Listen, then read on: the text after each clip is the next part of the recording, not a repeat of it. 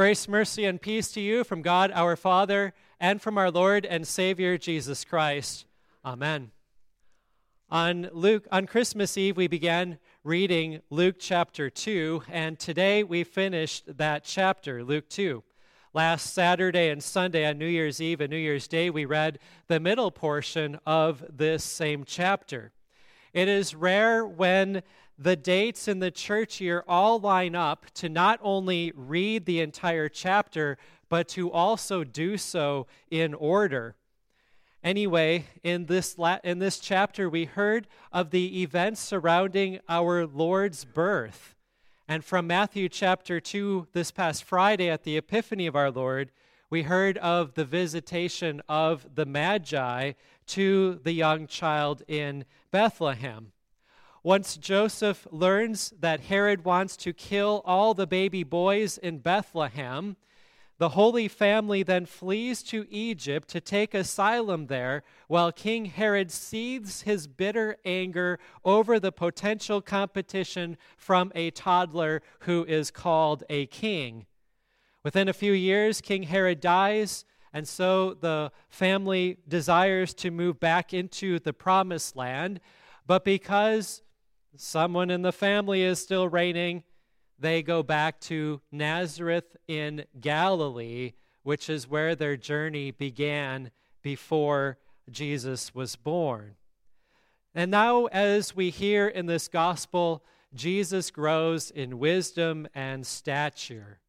We don't have any information from that time in which Jesus is a toddler until he begins his public ministry, except for this little interruption in Luke chapter 2, in which we hear of Jesus when he is but 12 years old. We hear also that the family fulfills God's will in going to Jerusalem annually for the Passover feast. Now, we might not think a whole lot about the fact that Jesus went to the Passover every year, but just think for a moment what that would mean for the young Jesus. To understand this, we need to back up a little bit and think about the Passover account and how it was instituted and, and what it means. The Passover was instituted when God released his people from the bondage that they faced in Egypt. Remember, the Israelites had traveled down to Egypt under, under Jacob and Joseph, and they had lived there for about 400 years, and they became great in number. But the Pharaoh, who had forgotten about why they were there in the first place, made them into slaves. And so God raised up Moses to bring the Israelites out of Egypt and into the promised land. But the Pharaoh did not want to do this. The Pharaoh recognized how valuable of a workforce that they are.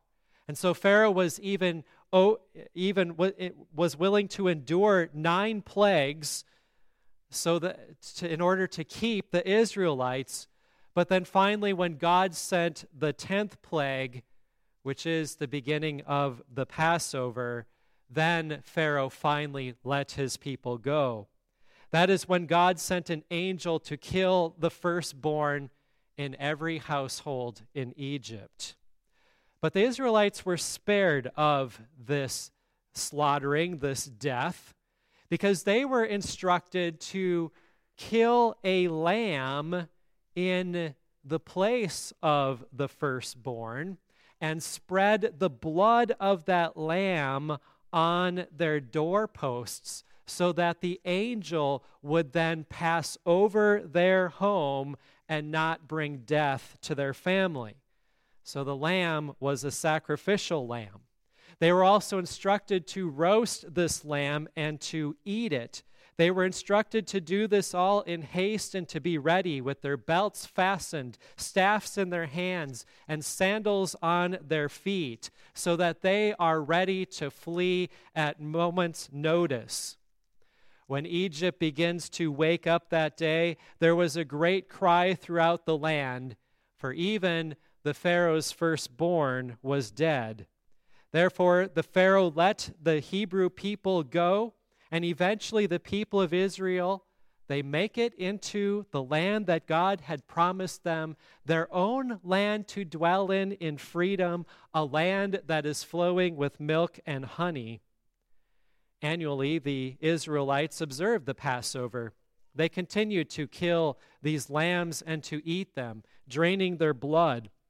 And this feast not only reminded them of the great mercy that God had on the people by releasing them from their slavery in Egypt, but it also taught them two additional realities. The first one is that God was forgiving them of their sin, that God was continuing to be merciful upon them by releasing them of their bondage to sin, just as they had been released of their bondage to the Israelites and that through the forgiveness of sins, God is leading them to the promised land of heaven, just as God had led them into the promised land of Israel. And second, and the most important aspect of the annual Passover feast, is that it pointed God's people ahead to the coming Messiah who would serve as the Passover lamb. That God's promised Son would come into the world that he would take the blame for committing all our sin, that he would bear our many sins in his body and be saken by his Father in heaven as he sheds his innocent blood on our behalf on the cross to atone for our countless sins. Now, when Jesus arrived in Jerusalem for this Passover feast, he would have witnessed the countless animals that were being sacrificed by all these Israelites who had traveled into Jerusalem for this feast. And he knew that these sacrifices prefigured the very sacrifice that he himself would make for all people on the cross. He could see firsthand the harsh nature of death through these sacrificial animals, and as a result, the seriousness and how enormous the burden of sin truly is. The death that Jesus would endure for the sin of the world was far harsher, though, than the death that he had witnessed of these sacrificial lambs, because Jesus would be bearing the sins of the world upon him. He would be expected to maintain his perfection, to fulfill the law in all of its points, so that he could redeem the world of its sin and he, by bearing the sin of the world in his body, was forsaken by his Father in heaven, held accountable for what the world has done amiss. If you knew that your future involved a death like this, would you want to go to the Passover feast and witness all those lambs led to the slaughter? And yet, here is Jesus, the Passover lamb arriving in Jerusalem for the very feast that directed his people to his upcoming death to atone for their sin. And then, shockingly, he doesn't leave as soon as he could. By the time he's 12, he knows the routine. He's been doing it every year. He knows the route to Jerusalem. He knows the way back home to Nazareth.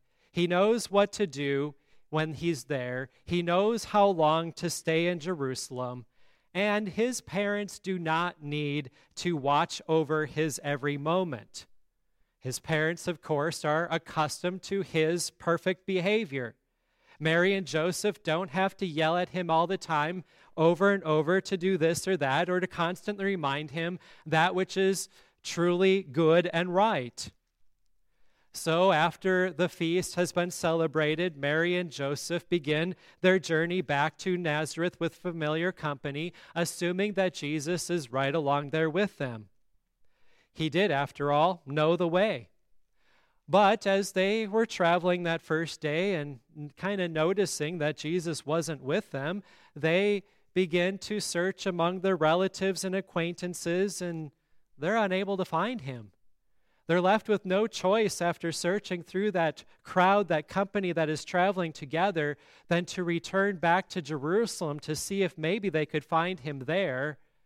And finally, after three days, they find him in the temple. There he is, sitting among the teachers, listening to them and asking them questions.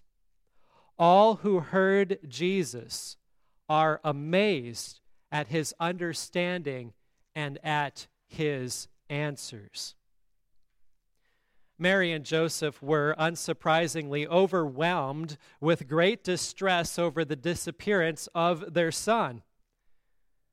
It's hard enough if a child should go missing for a couple of hours, let alone several days. When they find Jesus, they try to rebuke Jesus as if he had done wrong. They basically said, How could you do this? Look what you have put us through not recognizing how selfish those words were. They were making this about themselves, which is something that parents easily do. For it is easy not for it, it, for, for it is easy to not always see the self-sacrificing nature of parenthood. But Jesus gently reminds them of his true Father and that he must be about his Father's things. Their role is to raise him to fulfill God the Father's will. And of course, he cannot stay under their roof forever. This is a reality for all parents to also learn. The children that we have are gifts from God. God has entrusted them to our care and to our upbringing. And like Jesus, all children must also be about their father's business. Mary and Joseph, despite their weaknesses and failings and the selfishness that we saw exhibited here, did serve in this capacity rather well for they fulfilled the ceremonial laws that God had required of those who were living in the Old Testament era by bringing their child to his heavenly Father. They brought Jesus to be circumcised on the eighth day. They fulfilled Mary's purification. They fulfilled the consecration of their firstborn. They honored the Sabbath rest each Saturday. They observed the pilgrimage feasts, such as the Passover. They went through great lengths to raise Jesus right, leaving all behind as they first traveled to Bethlehem by listening to the laws of the state and then fleeing to Egypt to avoid the state when they needed to seek asylum. And they raised Jesus in the faith. Now, you may say, well, of course they would, because they're raising the very Son of God. But ask yourself should they do anything less if they weren't raising the Son of God? What if they just had normal children, none being the Messiah? Is there any justification to skip out on this godly feast or on that Christian observance? Is there any good reason at all to place other things like sleep or sports or scouts or school before involvement in the church. Now, my parents did not know that they were raising a boy who would become a pastor. They did what they thought was right for raising me. No one in our extended family has gone into church work. I'm sure if they knew my future, they would have chosen to do some things differently, perhaps involving me even more in doctrinally pure religious activities and studies. All children need this. So, what about the children in our congregation? What plan does God have for our little ones? Could some grow up to become pastors or church workers? God, of course, knows the plan that He has for them. We certainly want to raise them so that they would become productive members of society, and even more so, who will start families and raise their children to be devout Christian. For them to do so, they need parents to serve as the best examples in their lives for Christian living. We should raise our children so that they will have a keen interest in the doctrine of Christ. And this only comes about as parents serve as examples for our children. talking of the things of God to our children, and joyfully involving them in the activities of the church. They should see from us parents that our status as baptized, as adopted children of God, is of utmost importance to us. They should see from us that there is nothing in this life that has greater worth or greater value than to be with our brother Jesus through his word and through the forgiveness of sins that he offers to all who call upon him. We all love our children. We all want to do what is good for them. We work at ensuring that they are schooled and that they're ready for a trade or a job. We want them to make it in this increasingly difficult real world. We teach them to love the things we love. We impart to them many skills and much knowledge. What children need to survive in this fallen world to be confident of who they are in our age of confused identities and to have hope of things unseen is that our children not only need to be raised in love, but that they also need to be raised in Christ. That is, what they need above all things for us parents is to love our children in Christ. The same goes for grandparents, that they would love their grandchildren in Christ.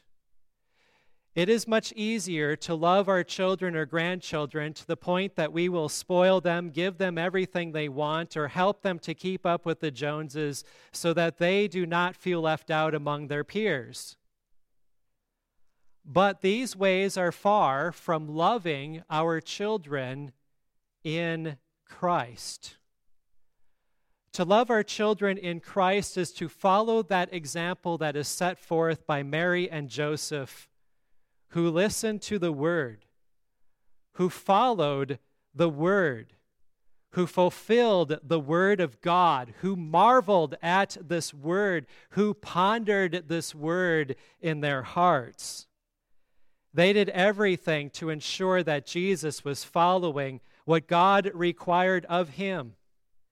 And to love our children in Christ means that we will ensure to love our children in the same way. That they will be baptized into Christ, that they will be raised in the baptismal faith, that they will be brought into the Lord's house to be with Jesus, our brother, on each Lord's day. That they will be taught this word of God joyfully at home. That they will be taught to pray at home. That they will be taught to always place Christ first in their lives. Our children are dying to receive this confidence and stability from Christ amid this unstable, sinful, and chaotic world. At the beginning of this new year, it is good to consider how you can improve the ways that you are loving the children in your lives in Christ, whether they are your children or grandchildren or godchildren or, or other children. How can you improve the ways that you are setting their Savior Jesus before their eyes? How can you better raise them so that they will withstand the assaults of the evil one and receive the goal of their faith, the salvation of their bodies and souls? Dear brothers and sisters in Christ, nothing is more important for them we like to assume that everyone's just going to heaven and we can put all this Christian stuff off on the back burner. But that is a lie that Satan would have us believe. We must instead be on guard at all times and teach our children as if this day will be their last. For we do not know the future. We all need Jesus, the Lamb who was slain and who now lives because in him we have eternal life, and the gates of heaven are opened to us. So let's make sure that our children are never lost, but are always found in the Lord's house, our Father's home. Amen. The peace of God, which passes all understanding, keep your hearts and your minds in Christ Jesus to life everlasting. Amen.